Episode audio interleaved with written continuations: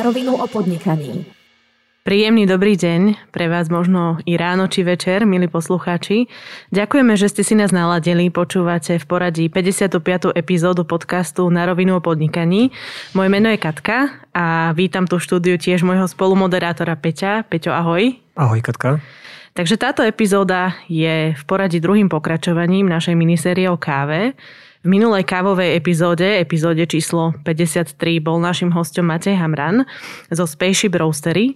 Hovorili sme spolu o výberovej káve a o tom, čo je potrebné preto, ak by ste, chceli, eh, ak by ste sa chceli vydať cestou vlastného podnikania s kávou v podobe založenia a prevádzkovania pražiarne.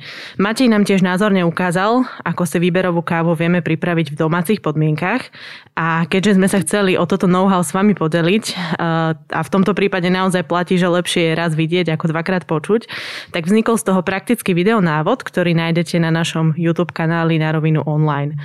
V úvode by som tiež rada spomenula, že sa vám oplatí pozorne počúvať podkaz až do konca, pretože spolu s minisériou o káve sme si pre vás pripravili tiež súťaž.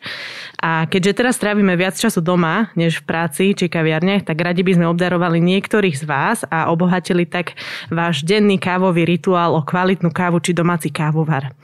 Pravidla sú veľmi jednoduché. Po každej tejto epizóde o káve sa vás pýtame otázku týkajúcu sa jej obsahu a vašou úlohou bude navštíviť narovinu.online lomeno súťaž a správne odpovedať. Výhercov budeme žrebovať až na konci a ceny budú za každú epizódu zvlášť a taktiež jedna veľká cena spomedzi všetkých zúčastnených. Takže ešte by som rada dodala, že zapojiť sa dá aj spätne až do konca trvania súťaže, takže môžete odpovedať na všetky otázky a znásobíte tak šancu na výhru. V tomto momente by som už rada odovzdala slovo Peťovi, aby predstavil nášho dnešného hostia, ktorý, ja by som tak povedala, že reprezentuje lásku ku káve a okrem iného tiež spojením vlastne týchto dvoch slov, láska a káva, pretože takto práve vznikla kavala. Takže Peťo, máš slovo. Ďakujem, Katka. Keď sme vymýšľali našu kávovú minisériu v našom týme, tak sme rozmýšľali nad tým, že koho zavoláme, kto bude teda hosťom. No a prvý človek, ktorý mňa napadne v súvislosti s kávou, je môj veľmi dobrý kamarát, takže to bola jasná voľba pre mňa. Takže dnes tu medzi nami sedí uh, Boris Najers, teda Boris, ahoj. Ahoj. No a uh, myslím, že ja ťa teda nebudem úplne predstavovať, skús sa teda predstaviť možno, že sám a skús povedať, že ako sa ty dostal vlastne ku káve a že prečo práve káva. Tak, ahojte. No, moja cesta ku káve bola taká troška komplikovanejšia z pohľadu toho, že mňa v živote nikdy nič nebavilo a nikdy som nerobil to, čo mňa reálne baví. A mal som ťažký život. Veľakrát sa mi stalo, že sa mi hádzali také bremena pod, pod nohy. No a vlastne celá, celý čas ma viedla aj rodina k takým veciam, ktoré chcela ona. Niektoré som chcel ja. No a v istej časti života, keď som sa vracal akoby späť uh, do takého pracovného, pracovného obdobia, tak vlastne som mal veľkú chuť podnikať. No a stala sa t- taká vec, že som si vytlačil papier, ktorý obsahoval mm, podnikateľské nápady e, z, z takého slovenského združenia malých podnikateľov. No a medzi nimi bol vlastne Coffee Bike, uh-huh. ktoré som, ktorý ma strašne oslovil v tej dobe. Ja som nevedel nič o káve, kávu som nepil, mm, vôbec som nevedel, čo je výberová káva, ak, čo to vôbec obsahu, obs, čo to vôbec obsiaha. No a tak som začal okolo toho behať, začal som zháňať na to peniaze, začal som zháňať informácie, kávu, kde si viem kúpiť a tak. No a to moje nadšenie, taký ten passion, taký ten drive, ktorý to celé akože obsiahlo, lebo som videl príklad niečo, čo, čo by som chcel robiť, tak to videl vtedy aj jeden chalan, ktorý vlastní pražiareň. No a on ma zamestnal v pražiarni. No a tam to celé začalo. Že som vlastne takú tú, takéto nadšenie, takú, takú tú vášeň, hobby vedel akoby prelomiť do, do, toho, do, toho, do, tej, do tej záloby, do, do tej práce. Ale nie to nebolo ako, prá, nie to nebolo ako práca, nie to nebolo, nie, nebolo zamestnanie. Že som to vlastne mal ako takú čisto len vášeň, čisto len hobby. Že som zarábal som 200 eur mesačne, ale mal som potom inú prácu. A robil som v pražiarni, prebaloval som kávu, pre, predával som ju, potom som chodil na prednášky, chodil som na rôzne festivaly. No a tam to niečo začalo. No a ja som v tej dobe chcel otvoriť, otvoriť coffee bajky, tak som oslovil prvého pána Králička v Bratislavy. Skús povedať, že čo sú to tie coffee bajky, aby Mm. teda všetci vedeli. Kávové kiosky, teraz menej mobilné kávové kiosky, ktoré sa s nimi stretávame bežne na uliciach, alebo môžem povedať, že sú to aj mobilné kiosky, ktoré sa stretávame s nimi na nákupných centrách. Akurát coffee bajky majú najvyššie kolesa a vlastne vedia sa presúvať z miesta na miesto prakticky neustále. Nie sú, nie sú položené, osadené do, do nejakého priestoru. No a ja som chcel túto franchise tedy kúpiť do Nitry, ale asi po roku ma od toho odhovorili a povedal, že mám si otvoriť pražiareň. No, tak som predal byt. Predal si byt a, byt a otvoril Mhm, si mhm. Ja, som, ja som si zháňal na to peniaze a banka mi vtedy povedala, že nie som pre nich akoby záruka nejakej istoty, lebo som nemal za sebou žiadnu podnikateľskú činnosť, žiadnu históriu, mal som aj tie moje práce, brigády boli také, že som nikdy som nerobil...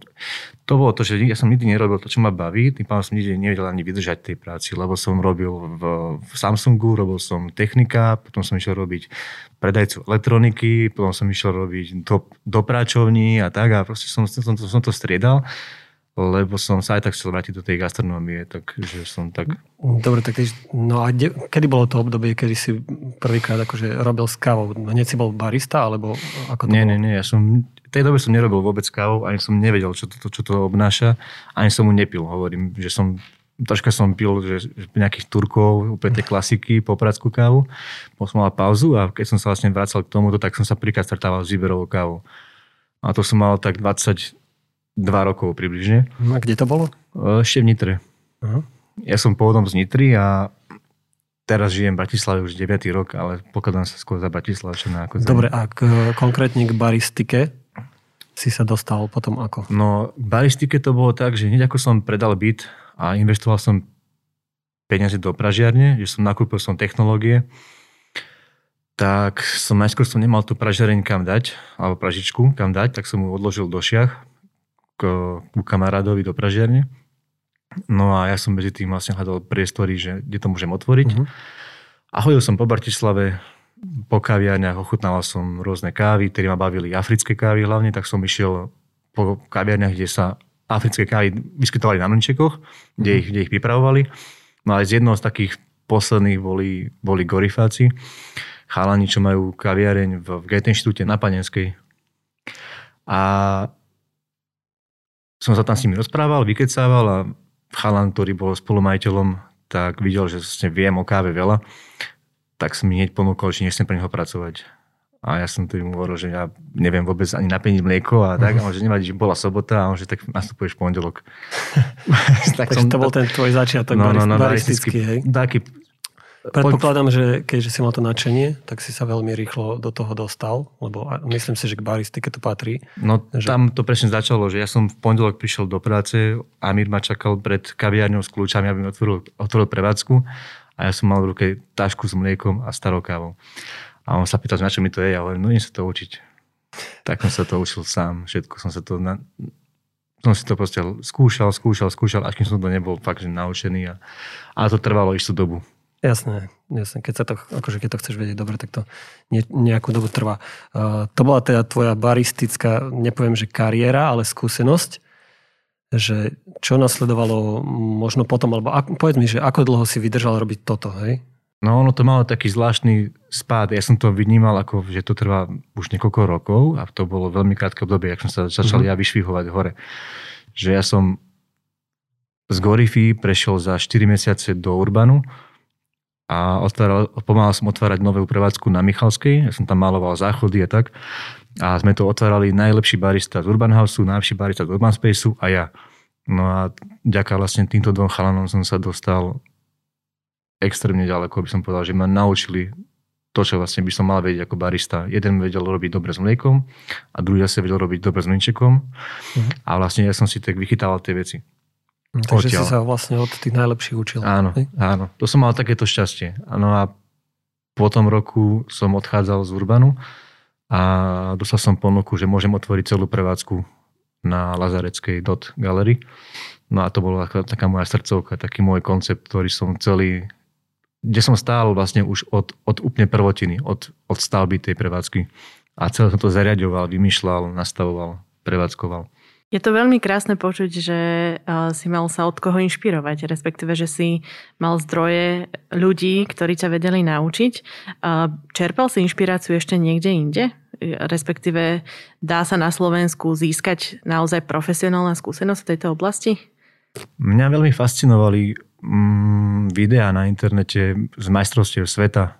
A zároveň, keď som videl tú kávovú scénu na Slovensku, tak som bol taký, taký malý človečik, že vlastne ja som, sa, ja som videl hviezdy tých baristov, ako takých ľudí, ktorí sú na takom výslní niečoho, že sú pre mňa taká inšpirácia. No a oni to možno ani nevedeli, že sú to moji kolegovia, ale ja som v nich videl také fakt, že osobnosti. No vlastne boli to ľudia, ktorí, ktorí, ma, ktorí ma obklopovali, ktorí boli v mojom okolí. Že boli to malé postavičky. Ja, ja som ne, nebral nikdy do úvahy, že pre mňa, pre mňa je nejaká hviezda, nejaká celebrita, ale práve tá osoba, ktorá niečo dokazuje, ktorá robí svoje remeslo, ktorej práce má nejaký dosah, má, má nejaký vplyv na okolie. Uh-huh. Dobre, a teda vráťme sa k tomu. Hovoril si, že teda zriadiť DOT, respektíve mm-hmm. kaviare v DOTE bola taká prvá komplexná príležitosť, kde si naozaj mohol výrazne priložiť ruku k dielu. Cítil si sa už vtedy, že teda máš čo dať, máš čo povedať, áno. vieš im poradiť, áno? Áno, to bolo, to bolo veľmi cítiť, lebo tá kaviareň si, ja si to, nesem sa chváliť, ale myslím si, že tá kaviareň sa dostala tam, kde sa dostala len vďaka mne. A to, že prerazila proste medzi slovenské topky a s tou technológiou, ktorú tam mali, ktorá nebola nejako drahá, ale ja som s nej vedel vyťahnuť maximum a zároveň ja som sa venoval každému zákazníkovi a ešte to, že to bola Slovenská galéria alebo galéria slovenského umenia, tak tam chodilo strašne veľa intelektuálnych ľudí, ktorí radi nasávali informácie, radi ma počúvali a ja som, to bolo pre mňa taká živná pôda, že tam chodili ľudia hlavne kvôli mne. No a ja som bol ten, ktorý to, ktorý to ráno otvoril, ktorý ráno nastavil kávu, ktorý tam pripravoval, ktorý obsluhoval, ktorý ich vyplácal, ktorý im robil prednášky, ktorý to tam večer upratoval, ktorý tam, ja, ja som bol na všetko. Ja som bol jeden jediný človek, ktorý to celé prevádzkoval a sa to staral. A popri som ťahal ešte pražiareň a ďalšie veci. Takže, a zároveň to bolo aj miesto, kde som mohol prezentovať vlastné kávy, vlastnú produkciu. A nikdy som zároveň nebol ten, ktorý by sa tam za akoby uzavrel medzi, pred, pred verejnosťou vlastnou pražiarňou, ale vždy boli na Menčekoch aj iné pražiarne. Vždy som tam proste kupoval iné kávy, aby ľudia ochutnávali proste, že tvorbu, čo si myslím, čo si myslím, že je proste dobrá, že proste mali by ľudia vedieť. Ale vlastne veľké ľudia aj pýtali, že proste prečo to neberiem ako biznis, že proste tam nemám všade svoje kávy a nečerpám z toho čo najviac peňazí. A som povedal, že to, proste, to nikdy není môjim cieľom. Proste ja si aby ma to bavilo. Chcem, aby to bola záľuba. Aby to bolo proste aj o tej komunite a, a celkovo. Proste takto to má, má vyzerať v každej kaviarni. Mne sa na tom, ako hovoríš, veľmi páči to, že si hral ako keby all in vo všetkých oblastiach. Aj to, že si vlastne predal byt, aby si kúpil prážičku. Ešte si nevedel, kde budeš mať miesto podnikania. Potom si získal takúto príležitosť a investoval si opäť svoj všetok čas a energiu a, a, a nejakú vášeň si do toho vkladal. A môžeme si možno, že povedať aj tak celkom prakticky alebo rozmeniť to na drobné, že čo to všetko obnášalo zriadiť tam vlastne bar, alebo teda, že si mal na starosti všetko, čo je za barom. Samozrejme, že je tam aj ľudský aspekt, že si do toho dal svoju dušu, ale teda poďme si skúsiť povedať prakticky, že, že čo to vlastne znamená zriadiť bar. No ja si myslím, že najkľúčovejšie bolo už samotné vyhotovenie toho baru, lebo architekti vlastne zamrzli na tom bode, že zistili, že priestor má podlahové kúrenie bez, bez zápisu, nejakého záznamu. Čiže nevedeli, kaďa vedú trubky, nevedeli nič a vlastne nemohli robiť mm, žiadne úpravy do podlahy. Čo vlastne, na, čo vlastne nás vedlo k tomu, že kávar musí byť pri stene, na stene. Čo znamená, že by barista stal chrbtom zákazníkom. A to som povedal hneď ako prvé, že to tak určite nebude, lebo barista má stať tvárou k zákazníkom a mal by s nimi komunikovať, malo by ho byť vidieť, lebo nie je nič horšie, ako keď, si, keď človek stojí chrbtom a zákazník sa mu pozerá na zadok alebo na chrbát. Takže som, prvé, čo som hneď navrhol, bolo, že musíme za barom zvýšiť podlahu a cez to zvýšenie podlahy pôjde trubka na prívod vody aj na odvod vody. A to vlastne urobilo celé to, že tá kaviareň začala, mohla komunikovať s tými zákazníkom. Inak by to tam nebolo. To bolo pre mňa najkľúčovejšie. No a potom No a potom je druhá dôležitá vec, je, že keď ten človek vizuálne postaví asi za bar, tak si musí vedieť predstaviť, kde čo bude položené, kde čo bude osadené. A veškerá tá práca tej baristiky musí byť robená viac menej na jeden krok aby zbytočne neodbiehal, zbytočne sa nezohýbal alebo v podstate nerobil kroky navyše a aby to bolo čo najefektívnejšie aj pre neho, ale zároveň to aj pre rýchlosť objednávky a tak celkovo praktickosť. Takže mne z tohto celého vychádza, že keď si niekto akože otvára kaviareň, uh-huh. tak je veľmi dobré sa poradiť s niekým, ktorý to hm, v podstate už robil, ktorý stal za barom a dať, a dať na jeho slova. Hej, že nie je to len tak, že ja si zmyslím, že tu chce mať kávovar, tu chce mať umývadlo a tak to bude podľa mňa, ale je lepšie dať na niekoho radu v tomto, hej? No jasné, toto som sa vždy snažil odprezentovať, len, len veľa ľudí tomu nerozumie, alebo viac menej si sadí na vlastnú pesť, myslí si, že to proste je easy. A ja zase nie som taký ten človek, ktorý je taký ten marketingový, že by som to vedel dať na papier všetko a tie informácie tlačiť medzi ľudí alebo ich nejako umelo robiť proti sebe veci, že by som to chcel prezentovať ako proste biznis, že to proste chcem. Ja, ja, sa, ja sa tým prezentujem, že to viem robiť a aj to ľuďom odporúčam a ja je iba na nich, či sa rozhodnú pre, tú, pre túto, pre túto akoby funkciu, že to proste nehajú si to niekým navrhnúť alebo niekým odporúčiť. Lebo toto je jedna z mojich úloh, ktorú by som vlastne ja vedel robiť. Alebo ktorú robím celkovo toto poradenstvo, od, hovorím od zariadenia baru, proste od nákupu technológií. Ja mám tie najlepšie kontakty, takže človek vie si uľahčiť, nepadne na hubu. Proste to je ako keď človek kúpuje o, neviem, kuchynskú linku, tak proste mal by si tiež tú linku nehať navrhnúť niekým. Mm, jasné, hej, samozrejme. Dobre, tak poďme sa teda pozrieť na to, že uh, ja som spomínal teda, že táto epizóda bude o tom, že ako sa podniká spoza baru. Mm-hmm. Hej? Tak poďme sa teda pozrieť, že za barom teda je to, to vybavenie baru uh-huh. plus ľudia. Takže poďme si na, najprv povedať, že, že čo obnáša dobre zariadený bar. Alebo teda ako, na čo by si mali tí ľudia, ktorí si otvárajú kaviareň alebo nejakú reštauráciu, dať pozor. Hej? Že uh-huh. povedal si, že o tom rozmiestnení. No jasné, ako tam sa zohľadňuje vždy viacero, viacero faktorov. V podstate, že najskôr, že čo je myšlienkou toho priestoru alebo toho konceptu, aký bude jeho zámer, aký bude primárny produkt. Čiže pokiaľ sa bavíme napríklad o, te, o tomto dote, tak je tam primárne o, káva. A na tom je položený celý, celý ten akoby koncept. Keby sa, keby sa bavíme o, o sohu, kde som teraz už niekoľko rokov baršefom, tak tam je to založené zase na jedle, uh-huh tým pádom vlastne treba zase zhľadňovať iné, iné faktory. Ale vždy, vždy pri káve, pokiaľ sa bavíme o káve, teda, tak, že, že to bude voda a technológia. Tým pádom, keď nastavuje človek bar, tak musí mať vyriešenú vodu, technológiu, čiže kávovar, mlinček a tieto základné veci. No a potom je to vlastne budget. Uh-huh. Čiže pokiaľ človek ide zaradiť bar, tak vlastne má vyhradené nejaké peniaze a ja sa do toho viem potom nejako vo, nastaviť, obchať, že aby to bolo optimálne. To znamená, že nebudem kúpať bytočne drahý kávovar a potom budem šetriť na mlinčeku, skôr to robím naopak. Kúpim dobrý kávovar, ktorý má stabilný tlak, má stabilnú teplotu a bude stať oveľa menej, ale zase dajme s tým do mlinčeka a, a spravím tam kvalitnú vodu. No, môžeš, teda, ak ťa takto preruším, je... že povedz, že čo sú také, že dobrá cena a čo je, že už taký high level pri kávovaroch. No tak neviem, bavíme sa o tom, že, že dneska sú Dneska sa bežne stretávame s kávarmi v kaviarniach, to si ani možno nevedomuje, ktoré stoja od 15 do 22 tisíc eur a je to proste len je to dobré mať, je to, je to super technológia, ale niekedy tá kaviareň nevie ani využiť. Je no to, tá návratnosť pritom je asi... No, je malá, je nízka. Je malá. Takže, neviem, ono, pokiaľ by napríklad kaviareň povedala, že má vyhradených napríklad 5000 eur na technológiu, uh-huh.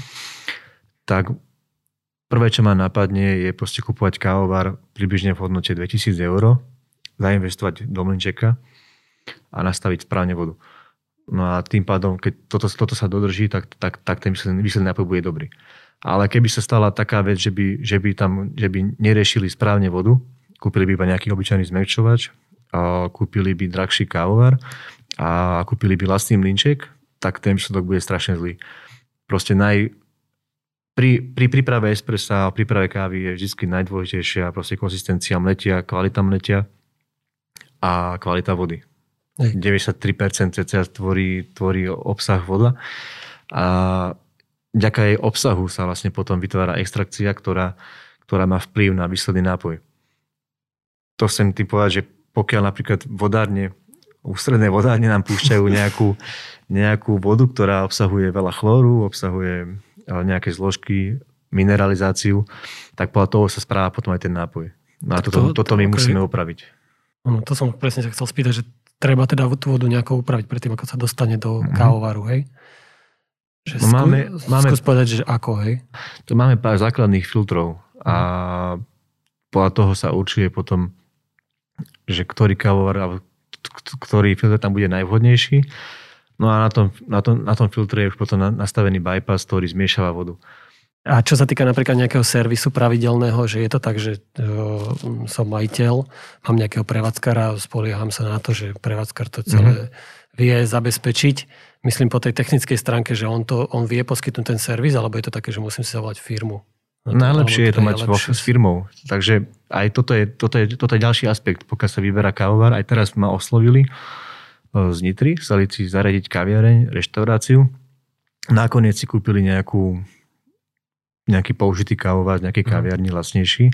A ja som im písal, že proste tak dúfam, že sa nepopálite, lebo to je presne ako s jazdenkou, ako s autom. autom no, no, no, že proste kúpiš niečo a teraz kto ti to opraví, keď sa ti to, keď sa ti to pokazí. Uh-huh. Takže prvé, čo ja riešim je pri výbere kávovaru, nie je to len typ kávovaru, ale je to aj značka a či vieme zabezpečiť servis. Aby bol ten servis čo najbližšie, alebo aby bol aby mal nejakú prestíž. Máme tu pár servisov v Bratislave, ktoré robia svoju prácu výborne a máme tu žiaľ Bohu aj tak, také servisy, ktoré sú autorizované servisy a robia tú prácu veľmi zle. Takže niekto chce mať štýlový kávovár, si do neho 15 tisíc a potom zistí, že mu ho nemá kto opraviť. To je asi najhoršia varianta, keď sa stane. No a celkovo ono to funguje ako, ako s autom. Pokiaľ si človek kúpi nový kávovar a má všetko nastavené, ako má byť, čiže má tam filtráciu vody, ktorú si pravidelne každého pol roka vymieňa, alebo sa mu o to stará niekto, tak ten kávar mu vydrží. Vydrží mu cca 4 roky a po 4 rokoch pôjde na odvápnenie. Takže, takže poviem, tá investícia sa oplatí aj do, do tej filtrácii vody, sa týka aj, aj tejto údržby. Dobre, tak keď to tak akože celé zhrniem, tak e, pri zariadovaní baru je veľmi dobré to s niekým odkonzultovať. Nechať to teda iba na seba, ale poradiť sa s niekým sú na Slovensku takí dodávateľia, ktorí ti akože vedia dodať že komplet celé vybavenie baru? Alebo je to tak, že musíš niečo si zháňať tam, niečo tam? No nikdy to takto nebude. Hmm. Lebo buď sú to veľké firmy a robia, robia s nejakým priemyselným alebo priemyselnou technológiou a značkami a potom sú to zase špecializované značky, ktoré sa zaverajú čisto len, čisto len to jednou značkou a, zamera, a asi majú, nemajú dohodnuté nejaké kontrakty. To znamená, hmm. že poviem príklad, že máš si zaradiť bar, tak oslovím jas, no a oni mi vedia urobiť zariadenie celého baru, celé to vedia postaviť, celé to vedia vyhodoviť, ale zase ich technológie nezodpovedajú, čo sa týka kávy, tomu štandardu, ktorý by som ja chcel. Toto boli také, by som povedala, že veľmi praktické rady. Možno, že niekto ani nevedel, že existuje konzultant, ktorý vám vie poradiť, ako si zriadiť bar a že je to naozaj profesionálna záležitosť, že musíš mať tie skúsenosti, musíš vedieť, ako to funguje, cítiť tú atmosféru toho podniku, presne ako si povedal, vedieť, čo je ten hlavný produkt.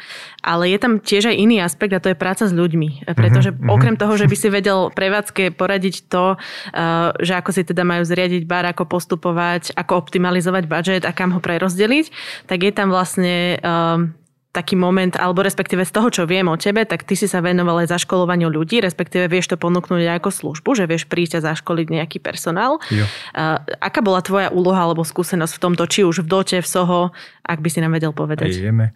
No, to toto je taká vec, čo som si asi sám vybudoval. Ja neviem, ako to proste sa to aj stalo celé, lebo ja som bez jediného školenia, bez jediného certifikátu, čohokoľvek, čo sa týka takéhoto, že externého, že by ma niekto niečo učil, za čo si mám zaplatiť, tak som sa všetko učil sám a že som stál za tým barom a ja som robil tie veci primárne, že ja som to chcel. Takže tak ako sú aj iní baristi, tak ja som bol v tej istej pozícii, ale ja som sa dokázal z toho akoby vypracovať to, že som mal nejaký cieľ, že som sa začal venovať aj tým, aj tým barom, som sa venovať aj ľuďom, som sa venovať celkovo tomu procesu. Ja som vždy stál v tom procese, že som bol od nakupu zeleného zrna cez praženie, baristiku, školenia a zariadovanie kaviarní. Takže som sa venoval vždy tomu celému. Nikdy ma nebavilo ako niektorých baristov, že ich baví latte art, a teraz sa s tým hrá. Ja som to mal ako poslednú, poslednú hodnotu, že latte art sa budem učiť až na konci, keď už nebudem mať čo robiť. Áno, takže nie si taký ten súťaživý typ, že by si vyhľadával súťaže, disciplíny. A... Práve, že moje kapučina vždy chutili najlepšie. ale, ale bol tam základný obrazok, bol tam, proste, bol tam pekný tulip, ale bol dokonalý, si myslím. A že bol, bol dobrý. Alebo tam bolo základné srdiečko, alebo tam bola nejaká rozetka. Nešlo mi o latte art, išlo mi o kvalitu mlieka. Áno, takže, takže, ja... takže lepšia dobrá káva, možno, že so základným obrázkom, mm-hmm. ako si to povedal, mm-hmm. ako to som ako presne vždy učil ľudí, že vlastne ja som si tie chyby, ktoré som sa ja učil počas toho, ako som sa vypracoval k baristike, alebo vypracoval k baristike, tak som sa stretával s týmito problémami.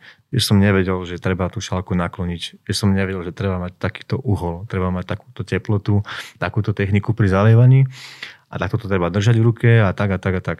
No a všetky tieto veci, ktoré som sa ja učil, že som, že som nemusel prísť, tak vlastne potom som začal využívať, že vlastne, že som vedel, že kde tí ľudia sú, keď som ich začal ja školiť. A že som mi vedel povedať akoby tak autenticky tú chybu. Ja som mohol stať aj za jeho chrbtom, ja sa nemusel, nemusel ani pozerať a ja som vedel, kde robí chyby. Ja som len počul proste penenie mlieka a na základe zvuku som vedel povedať presne, kde urobil chyby. A on, že ty sa nestal. Hovorím, no nestojím tu, lebo vidím, že si v strese, si pod tlakom a moja prítomnosť ťa znervozňuje.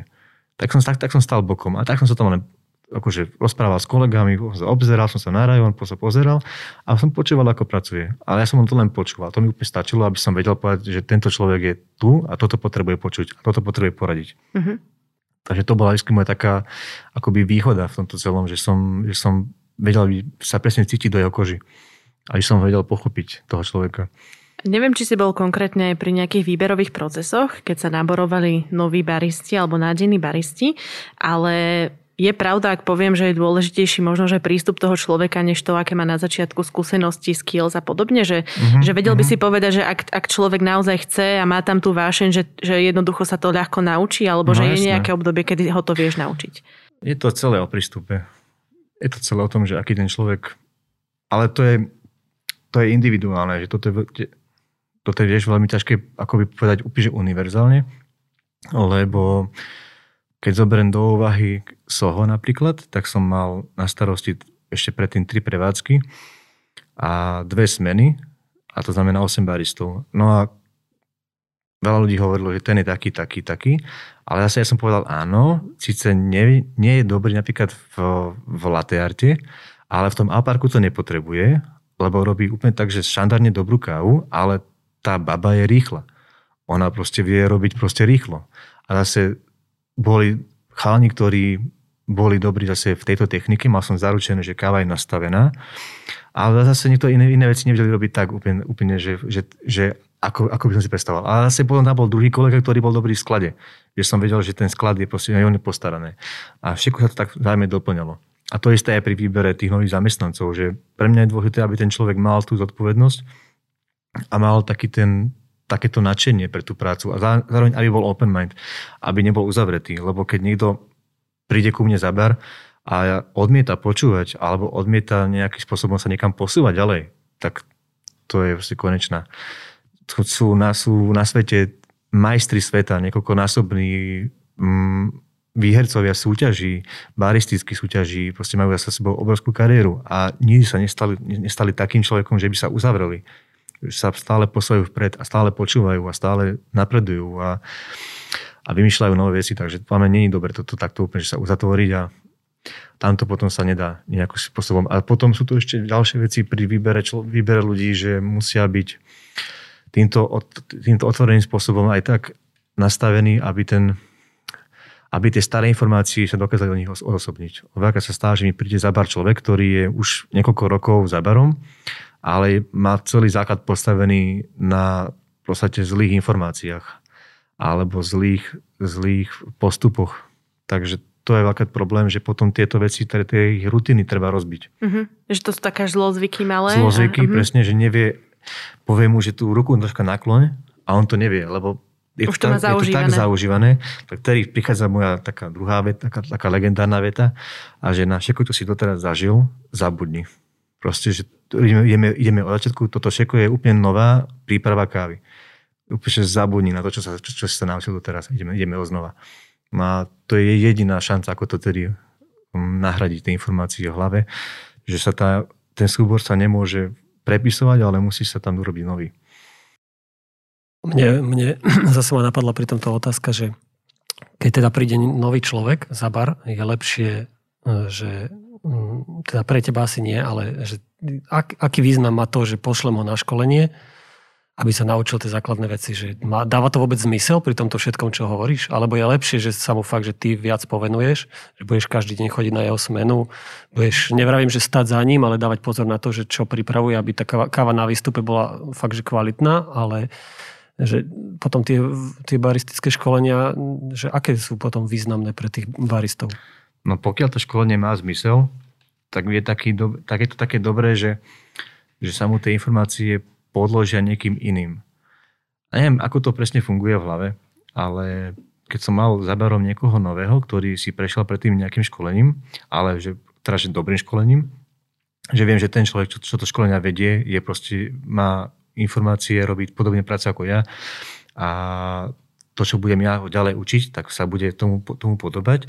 A keď mám takéhoto človeka, tak mám taký pocit z neho, že ten základ je lepšie podložiť inou osobou, aj keď mu poviem tie isté základy aj ja, uh-huh. ale ako by sa inak ukladali a ja som na ne, ja som na ne tak vrstvil. Tak to, na, je, to je na, taká že teória a potom áno. prax. Hej? Takže... Aj prax, ale áno, lebo niekedy sa stávala taká vec, že keď som ja učil človeka úplne, úplne že od, od, od piky, že bol proste bol, bol taká jedna veľká hmota, ešte ne, neobrobená, tak sa strácala potom časom autorita. Ja som taký človek, ktorý si nikdy sa nad, nad nich nepostavil, že som bol akoby na ich úrovni.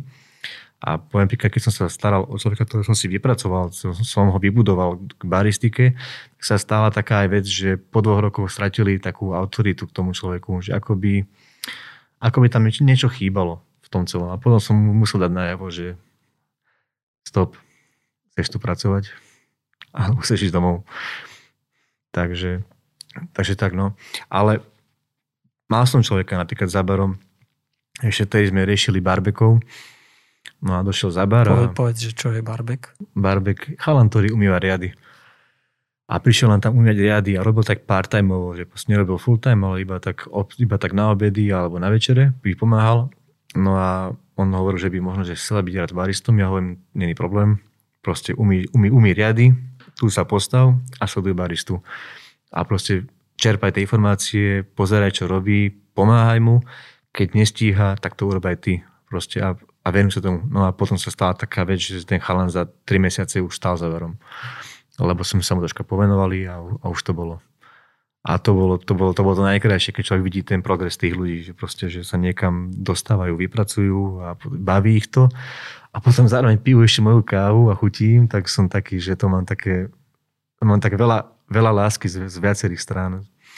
Že aj, aj pracovne, aj, aj, aj čo, týka, čo týka výsledku mojej práce, aj Dobre, k tej tvojej káve sa ešte dostaneme. Uh, teraz, um, keď sme hovorili, hej, že to vybavenie baru, to je dôležité, potom je dôležitá tá práca s ľuďmi a to, to zaškolovanie tých ľudí.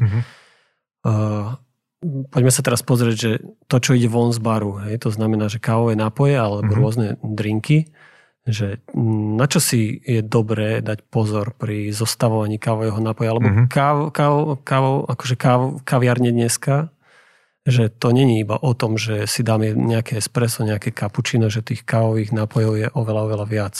Mm-hmm. Že e, je dobré sa poradiť zase s niekým, alebo si ja sám viem zostaviť kávový lístok. No veľmi dobré je tam sa poradiť určite. Alebo pokiaľ ten človek vie presne, čo chce, tak si to len môže nejakým spôsobom overiť, či to bude fungovať. Ale to nevie nikdy. Jasne, že či, či mu to proste ľudia budú akoby, či to ľudia budú, či to príjmu tak, ako to on nastaví, alebo ako, ako, to, ako to vymyslia. Ale veľakrát sa stáva taká vec, že bar vymyslí nápojové menu tak komplikované a tak rozsiahle, mm-hmm. že keď mu tam prídu na obed zákazníci, tak dostávajú na stôl skôr jedlo ako nápoj. Čiže je potrebné veľmi si uvedomiť tú vec, že koľko tam bude ľudí sedieť, aká bude návštevnosť, ako, vedia, ako sa vie rýchlo naplniť podnik, ako je postavený ten bar a ako má produkciu, koľko tam bude za ní stať. Mm-hmm. Pokiaľ ten bar je troška komplikovanejší, čo sa týka aj, aj, aj toho postavenia, je tam jeden človek za tým barom, o, priestor na sedenie má kapacitu možno 50 ľudí, je to bistro, to znamená, že mu tam prídu o pol, 11, o pol 12 ľudia a prídu mu za 20 minút tam príde tonka, tak ten podnik musí vedieť produkovať ten nápoj veľmi rýchlo. Uh-huh. To znamená, že je lepšie mať jednoduchšie. Lepšie je jednoduchšie a proste to dá tam iba niečo, čo vlastne ten človek, ten podnik môže tak akoby vystihovať, že majú tu takýto nápoj, ktorý nemajú inde, alebo niekedy si, dobre, sa, dobre, sa, si dobre sa tomu úplne vyhnúť. Teraz ma napadlo, povedz Boris, nejaký rýchlo zložitý kávový nápoj. Užitý kávový nápoj? akože na prípravu. Mm, skôr si myslím, že sú to nejaké šejkované nápoje. Celkovo šejkovanie je vec, ktorú ja absolútne, alebo nie že absolútne, ale sa snažím sa aj záberom vyhýbať. Čiže akokoľvek. Takže keď akože zostavujete niekde nápojový listok napríklad, tak no, je lepšie, tak sa, mm, že takéto nápoje vynechať. Aj vynechať, ale zároveň aj nerobiť veľa kombinácií uh-huh. lebo väčšinou si ľudia nevyberajú jeden nápoj, ale si to nakombinujú medzi sebou, aby to každý pouchutnával. Uh-huh. A aj pri zhotovení takýchto nápojov, kávových drinkov, tak väčšinou, sa, väčšinou si vyberám možnosť stýr. To znamená, že človek zoberie pohár a využíva suroviny, ktoré sú na bare, ktoré, ktoré mu nebudú v chladničke hniť.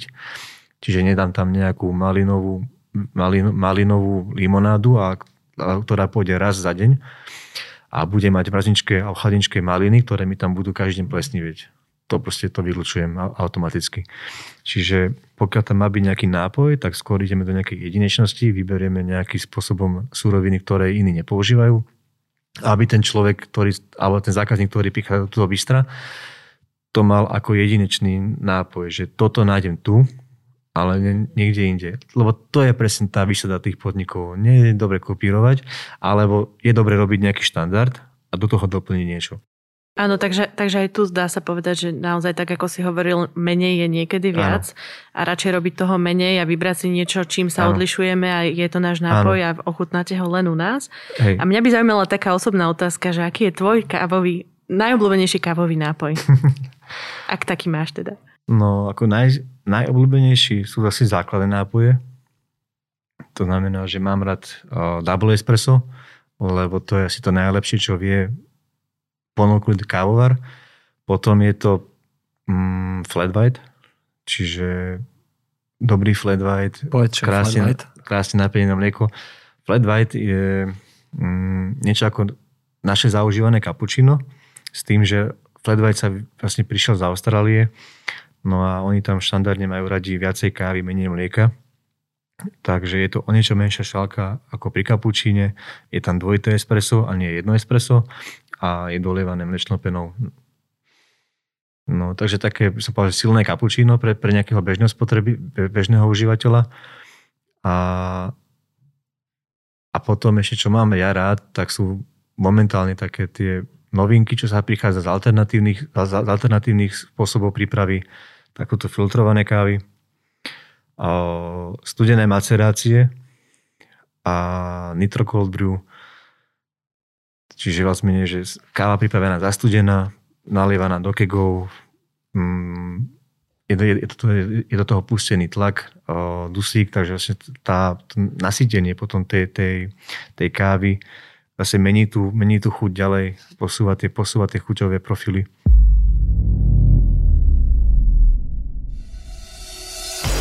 Na rovinu o podnikaní. Už viac ako 2 roky medzi top slovenskými biznis podcastmi spoločnosti veľkých médií ako je Denníken, Sme alebo Aktuality. Formát podcastov je stále obľúbenejší medzi konzumentmi digitálneho obsahu. Môže byť výborným doplnkom aj vašej komunikačnej stratégie. Viac ako 70 epizód. Viac ako 70 biznis, ale aj ľudských príbehov. Na rovinu o podnikaní. Radi prinesieme posluchačom aj ten váš. Ak máte záujem o spoluprácu, napíšte na adresu podcast.narovinu.online Tešíme sa na spoluprácu s vašou značkou.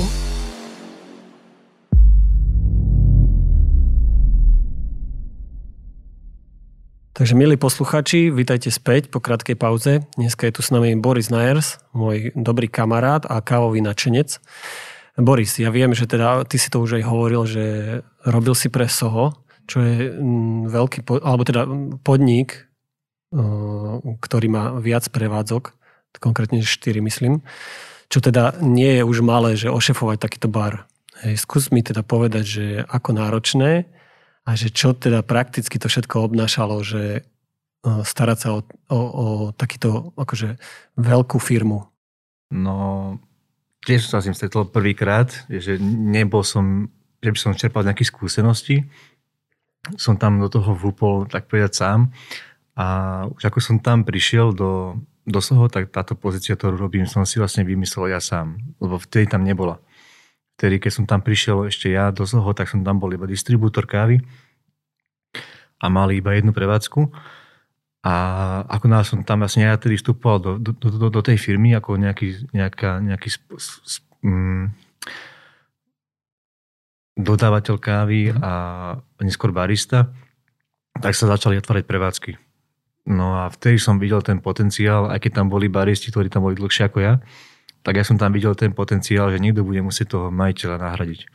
Ja už majiteľ nebude môcť proste kupovať uh, tie poháre za bar, nebude môcť riešiť tých zamestnancov, nebude sa môcť toľko o to starať, lebo nabieral úplne, úplne iné myšlienky. Ja som potreboval za bar obyčajné poháre na limonády a objednával mi ich dva mesiace. Mhm. Takže som presne videl, že toto musíme zmeniť a toto musí nedorobiť. No a tým, že som bol vlastne od začiatku vlastne taký podnikateľský typ a mal som svoju SROčku, s ktorou som už tam ponúkal služby a nebol som, nebol som tam nikdy zamestnancom v, te, v tom bystre, tak vlastne som vedel dobre komunikovať aj ako v mene ich firmy. No a celkovo tá pozícia vznikala mňa asi po ešte, ešte po troch rokoch, ako som tam pracoval, tak sa ma pýtali, že aká je moja pozícia, lebo nikdy, nikdy nebola definovaná, nikdy, nikdy nikto nikdy nevedel, aká je moja úloha v tom bystre, lebo som robil všetko, čo, čo, čo som vedel a čo ma baví. Dobre, tam si spomenul, že si ešte dodával kávu. To znamená, mm-hmm. že ty na začiatku sme sa bavili o tom, že aj máš teda vlastnú pražiareň, alebo teda aj vlastnú kávu, že dodával si aj do uh, bystra, Uh-huh. Áno. Uh-huh. To bolo tak, že ja som tam ani kávu nikdy neprinesol, nejaké vzorky, nič. Ja som si otvoril pražiareň, mal som to na Mickevičovej, pražil som pre, pre pána Králička, pražil som pre pár kaviarní, pražil som pre DOT. No a im vypadol raz dodávateľ kávy, No a tak mi zavolali, či neviem priniesť kávu, lebo som od nich pár metrov, tak som prišiel na bicykli. Donesol som im pár balíkov kávy. A strašne sa im to zapáčilo, lebo tá káva mala, akoby, neviem, či, čo si kupovali predtým, alebo čo, čo, čo to mal, že prečo to tak bolo, ale povedali, že moja káva má krému, moja káva má dobrú chuť, moja káva im proste vyhovuje a viem tam prísť rýchlo, viem to proste prísť pomôcť, viem tam ísť nastaviť mlinče, keď to nevedia nastaviť. Keď som ešte ja do, do, do, do Soha dodával kávu, tak tam ani váha záberom nebola, čo je uh-huh. mňa najpotrebnejšia baristická pomocka. Čiže kávu tam dávali úplne že od oka random, tak ak im to padalo, tak, tak to tam dávali. No a vlastne až príchodom mňa do, do toho sa vlastne začali tam veci meniť. Mne sa páči teda, že ty si vlastne všetky svoje podnikateľské aktivity spojil do jednej, v jednom podniku a hej. tak si im to celé predal. Hej, hej, no a potom som ich oslovil, či nepotrebujú niekoho a povedal, že potrebujú. Takže a potom majiteľ ma tam preskúšal na stretnutí, začal som tam dať otázky také, že či mu viem zaručiť kvalitu, či viem toto zaručiť, či som si proste istý toho, čo tvrdím, že mám také, takéto, ta, takúto kvalitu zrna, či to reálne pravda je. Ja som povedal, že neviem. Neviem, proste takto to proste je, jednoducho sa môže stať, že to proste, že to proste zabalansuje. Proste pracujeme s, s kávou, ktorá je život, akoby životného pôvodu, že to nie je žiadna nejaká manufaktúrna mm, vec, že sa to, to rastie to na, na farmách, takže sa môže stať, že niečo proste sa nepodarí tak, ako, ako, ako ja tvrdím, že to tak bude. No a to sa mu asi páčilo, lebo som bol úprimný. Nebudem hovoriť niečo, čo som si nie úplne istý a to odo mňa úplne tak ne, ne, nezávisí, lebo sa stalo, že som objednal kávu od importéra a to vreco, ktoré stálo 800 eur, bol hnoj, bol to odpad. No a to som, som nevedel, že, proste, že ta, takéto sa niečo reálne môže stať. No ale asi si farmár chcel privyrobiť, tak tam prihodil aj odpadové, odpadové vreci. A jedno sa, jedno sa dostalo ku mne. Stalo ma to 800 eur, keď som začínal s kávou, takže tiež som sa stretával s takýmito skúsenosťami. No a z toho som sa tak aj tomu staval, že proste robím túto prácu tak, ako najlepšie viem, ale nemôžem niekedy zaručiť úplne, že sa to tak aj bude správať v praxi. Áno, mne sa veľmi páči, že to, ako sa tu s tebou rozprávame, je to taký príbeh chalena, ktorý naozaj našiel vášeň a možno, že tým, že si stretol správnych ľudí po ceste, si dokázal dospieť k tomu, že robíš naozaj všetko, čo ťa baví, ale poďme trošku do reality dnešných dní, mm-hmm. pretože tento podcast vzniká v marci 2021. Je to rok od vzniku, alebo teda rok po, po tom, čo pandémia zasiahla mm-hmm. aj podnikateľov. My sme možno, že nehovorili konkrétne o tom, či si to ty robil ako živnostník alebo ako SROčka, možno, že by si mohol povedať aj to. Ale ako vyzerá, mňa by to tak zaujímalo, že ako vyzerá realita dnešných dní chalana ako ty, ktorý je naozaj profesionál v tom, čo robí, ale teda všetci vieme, že momentálne podniky sú zatvorené.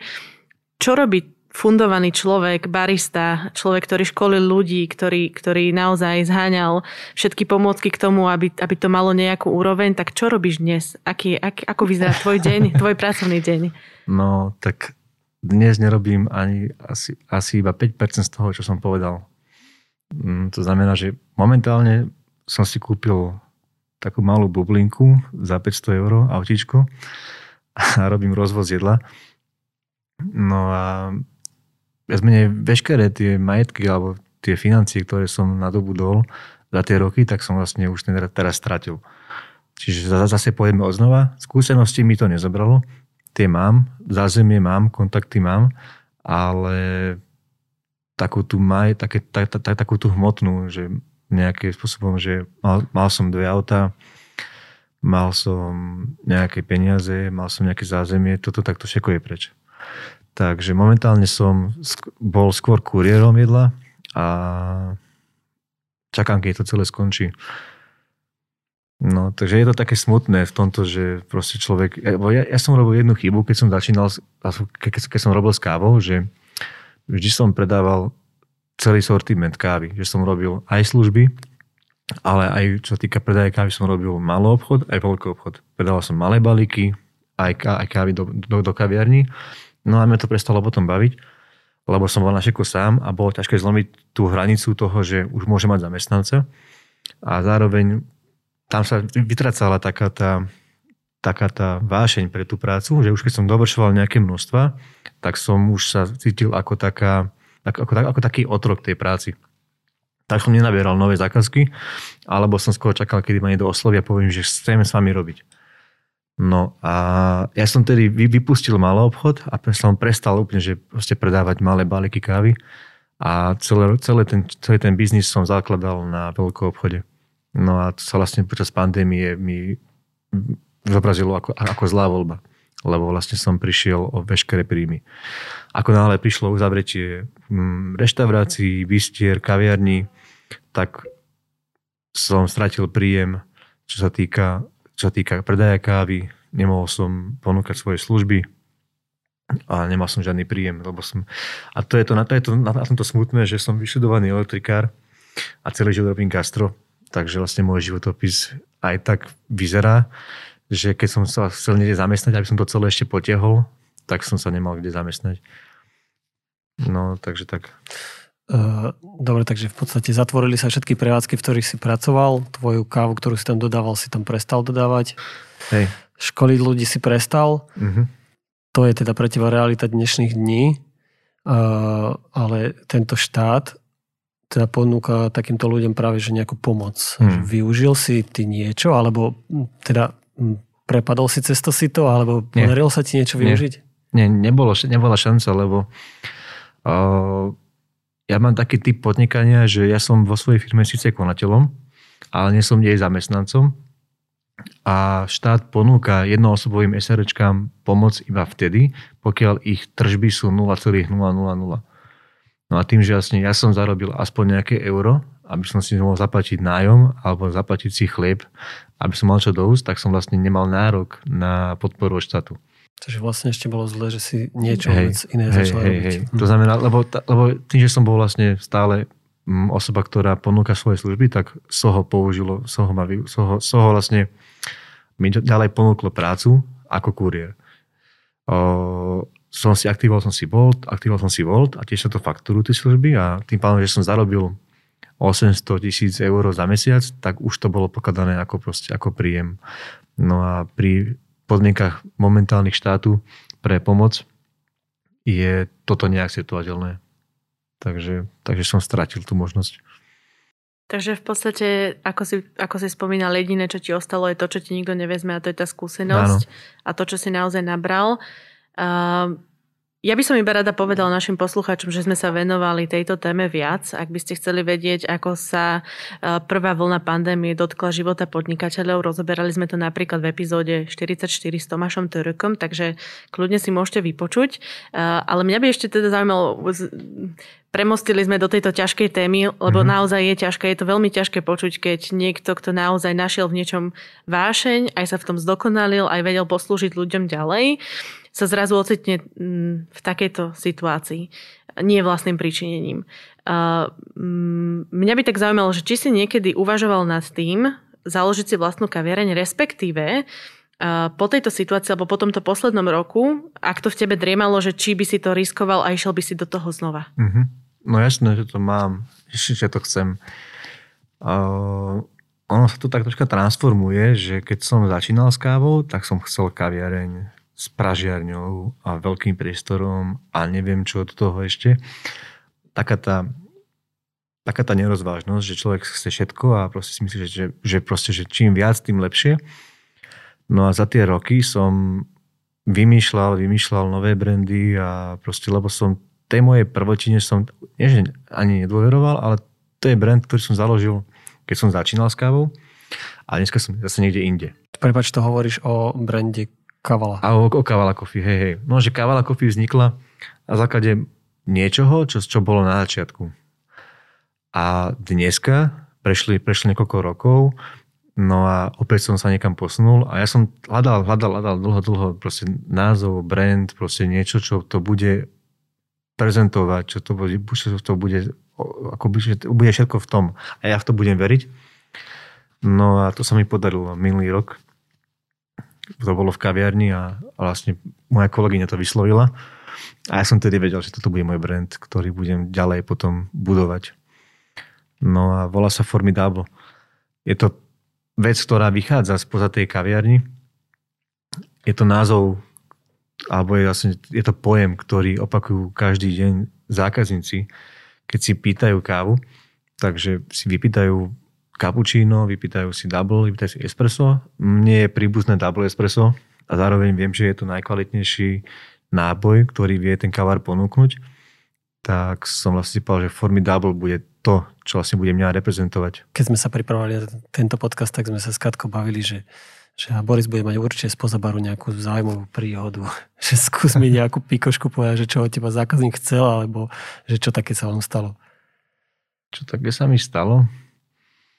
Mm, čo ma napadá, tak ešte z, z, z histórie, keď som otváral DOT, tak vlastne po celej tej dobe toho vy, vymýšľania, toho nastavovania tej prevádzky, objednávania sortimentu, zapájanie, proste, celé to proste bolo už hotové. Celá galéria bola pripravená a mala byť proste vernisáž, mala byť proste otvorenie, proste oficiálne, prvý deň, stresy, zhony, všetko a Malo to byť večer o 5. No a už sme tam asi netrpezlivo čakali, ja som bol už vyobliekaný, všetko sme tam čakali, tam príde okolo 100 ľudí a bude to proste veľmi, veľmi silné nával proste ľudí, ktorí budú si hneď kávy, budú si všetko, všetko, všetko, všetko hneď. No a mne tam asi 15 minút pred otvorením zalazala taká guma, kde sa opiera tamper alebo portafilter pri tampovaní kávy a mi zavádzala tak do šuflíka, ma to už nevalo tak asi mesiac. Tak som to išiel odrezať a ja som si vtedy zatiaľ do palca a ja som si prerezal palec vlastne 15 minút pred otvorením. Takže som ten, naj, ten naj, akoby najväčší zlom toho otvorenia som si vlastne som si rozrezal palec a musel som mať jednu ruku zafačovanú a celé som to obslúžil iba pravou rukou. takže, takže tak. No a alebo druhá vec, čo sa mi stala osobne, tak to bolo na bielu noc, ešte to bolo v, v Sohu. Tak tiež už začínali vlastne večere, no a ja som potreboval preraziť súd. No a nejak som ho nešťastne zle narazil a jak som to stláčal, že som ho išiel zapojiť do systému, tak to pivo mi vystrelilo a celého ma to zašpliechalo proste pivom. Úplne celého, že mi, že mi tieklo pivo z uší a som tam proste bol, bol mokrý a smrdlavý a celý od chmelu. Tak sme sa museli ísť prezliecť, aby som mohol ďalej pokračovať. Mne to bolo vtedy vtipné, lebo ešte v tom momente, ak sa to stalo, tak som mal robiť objednávku a prišiel za mnou zákazník, že prepašte, že ja som si objednal pomarančovú limonádu a že ja vám mu prinesiem a jak som mu to hovoril, tak som mňa tieklo to pivo a mi kvapkalo z uší a som si som to tak, že by som najčo by som vybuchol v tom momente, aby som odišiel odtiaľ preč. Ale človek musí proste sa... Ja si to úplne viem predstaviť, hej, lebo tiež hej. mám nejaké skúsenosti spoza baru takže viem, že tam sa stávajú kadejaké také pikošky. A ja ešte takto na záver poviem, alebo teda prezradím na teba, že ja som v epizóde predtým s Maťom mm-hmm. Hamranom spomínal, že o, teda spomínal som to, že e, môj kamarát stal s tabulou, kde bolo napísané, že nepite zlú kávu. Mm-hmm. Povedz mi, že ako ťa toto napadlo, lebo teda prezradím, že si to ty mm-hmm. a že aký to malo dopad lebo mňa to, akože videl som, že to zdieľa nie len ty, teda videl mm-hmm. som to u teba videl som to u viacerých takých blogerov v rôznych Hej. kaviarní a povedz mi možno, že čo si týmto chcel akože povedať. Hej, mne sa to tak pýtali potom takí internetoví provokatéri, že, že čo je zlá káva. Som, som ani odpovedal, lebo som vedel, že to môže byť len jednosmerná záležitosť, že oni si povedali takto svoje. Ale pre mňa osobne nepíte zlú kávu, bolo úplne len také povedomenie toho, alebo upozornenie na takú vec, že ľudia tým, že je, že je takáto situácia, je kríza, tak šetria. A ja som bola, kedy nepozeral na cenovky a teraz pozerám na cenovky. No a tým šetrením ľudia začali kupovať aj kávu v supermarketoch a prestali navštevovať kaviárne alebo prestali ich podporovať. No a tie kaviárne potrebujú aspoň tú návštevu toho zákazníka, aspoň kúpiť to espresso. A tým, že ľudia na to zabúdajú, tým, že nemôžu, nemôžu si tam chodiť sadnúť, tak tam ani nechodia, tak tieto kaviarne zbankrotujú. Smutné na tom je to, že pokiaľ ten človek po, po pandémii bude chcieť prísť opäť na to espresso a pokecať s tým baristom, pokecať s tým čašníkom, alebo bude sa sedieť v tom, v tom priestore, ktorý si pamätá spred minulého roka, kde sa cítil dobre, kde proste pil kávy od týchto pražiarov, alebo proste tam zažil tú atmosféru. Proste to malo niečo, čo, sa tam, čo mu bolo v srdcu blízke, tak to nebude. To proste to už nebude. Jednoducho, keď ten človek zabudne na tieto prevádzky a nenavštíví ich a nepodporí ich tým nákupom toho espressa, toho balíka kávy, tak sa to už nestane. No a vlastne dneska už sa zatvorilo niekoľko kaviarní, dokonca teraz cez víkend zatvárali na Blumentalskej, takže sa to reálne deje. A ľudia si požičajú peniaze, aby to ďalej utiahli tie kaviarne a aby to proste mohli ďalej robiť. A to je na tomto smutné, že proste my vieme robiť iba toto a nič iné. Takže keď nám človek zoberie takýto, takéto remeslo, tak čo budeme my robiť ďalej? No, takže nebolo to, nebolo to myslené nie ako, že by som určoval, kde sú hranice zlej kávy a dobrej kávy. Skôr to bolo o tom, že píte to, čo ste mali ako štandard. Píte to, čo vám chutí. A ne buďte úplne, že teraz budete optimalizovať náklady na všetkom a na základe toho sa môže stať, že tie kaviarne nám zaniknú. Áno, ak by sme tie náklady optimalizovali všetci, tak potom si nevieme vzájomne pomáhať a ten ano. biznis, to koleso sa prestane točiť. Uh, veľmi pekne si to ukončil. Veľmi krásne myšlienky, že naozaj ľudia, alebo teda milí posluchači, ak chcete, aby tu vaša kaviareň bola možno, že o tých pár týždňov, mesiacov, keď sa trošku uvoľnia opatrenia, tak myslíte na nich už dnes a ak sa dá, možno, že ich navštívte, ak majú otvorené okienka, alebo ak sa dá u nich zakúpiť zrnková káva, tak to využite túto možnosť. Uh, našim dnešným hostom v podcaste bol Boris Najers. Boris, ďakujeme veľmi pekne za túto účasť, Ďakujem. že si sa podelil o, o tvoju vášeň, o tvoj príbeh. Bolo to veľmi obohacujúce. Ja by som iba rada pripomenula, že sa nezabudnite zapojiť do našej súťaže. Sledujte naše sociálne siete, kde zverejníme otázku, na ktorú nám môžete odpovedať a okrem iného môžete vyhrať predplatné kávy na pol roka a kávovary, rôzne knihy o káve.